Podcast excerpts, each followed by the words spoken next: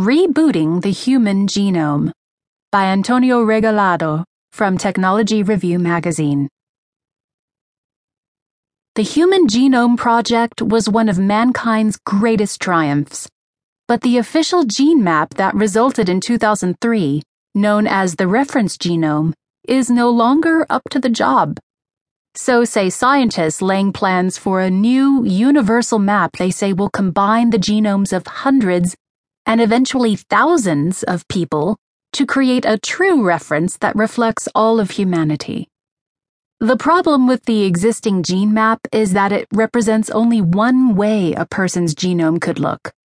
The new map, called a graph genome or pangenome, would use mathematics to reflect every possible twist or turn a person's genome could take as it spirals around 46 chromosomes.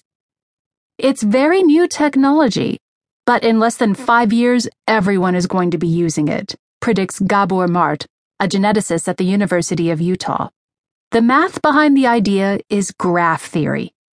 You are already familiar with graphs if you know about the six degrees of Kevin Bacon game. Every actor is a node, and if they acted in a movie together, that's an edge. The game is to find the smallest number of edges it takes to reach Kevin. In a graph genome, the objective will be to find a path through the genetic letters that exactly matches yours. If every possible path is represented, which is the whole idea, it will make the interpretations of genomes faster, less expensive, and more accurate. Fewer than 250,000 people's genomes have ever been sequenced, but that figure is set to double each year as genome sequencing becomes a routine way to diagnose disease at children's hospitals and cancer centers. Some expect that eventually every newborn will have its genome decoded. Accurately determining how each of those differs from the others is where the new gene map would come in. Marth's Utah lab is one of several academic teams working on prototypes of genome graphs that will be submitted to a standards body in June. There's commercial interest too. The genetics company 23andMe is developing graphs, and companies like Google are watching closely, says Benedict Paten, a researcher at the University of California, Santa Cruz.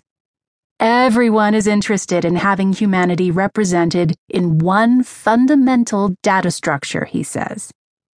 The problem with the current reference isn't only that it still has gaps or that it includes DNA bolted together from a dozen or so anonymous people, Frankenstein fashion.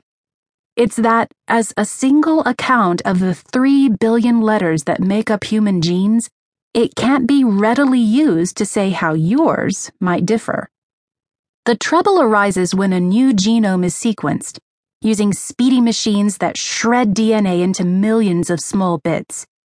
To reassemble these, the bits are lined up against the reference, which, like the picture on the front of a puzzle box, acts as a guide. But typically, about 5% of a person's DNA data won't fit anywhere. The more different you are from the reference, the harder it is to fit in all the pieces, says David Mittelman, Chief Scientific Officer of Tute Genomics, a bioinformatics company. And if you can't find the differences, you can't find the risk. The International Genome Reference Consortium that maintains the reference has tried to keep up, plastering it with scientific sticky notes. These alternative sequences, many connected to the human immune system, now include more than 150 genes and more than 3.6 million genetic letters. But these footnotes are inconvenient and, for the most part, simply ignored. In many cases, it doesn't make a difference. Any two people share the vast majority of their DNA letters, over 99%.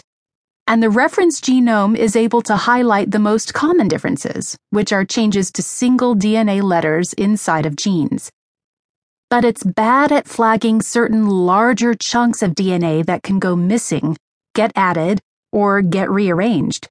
And these are important. Some have been linked to autism, while others appear to be key parts of what separate us from the apes.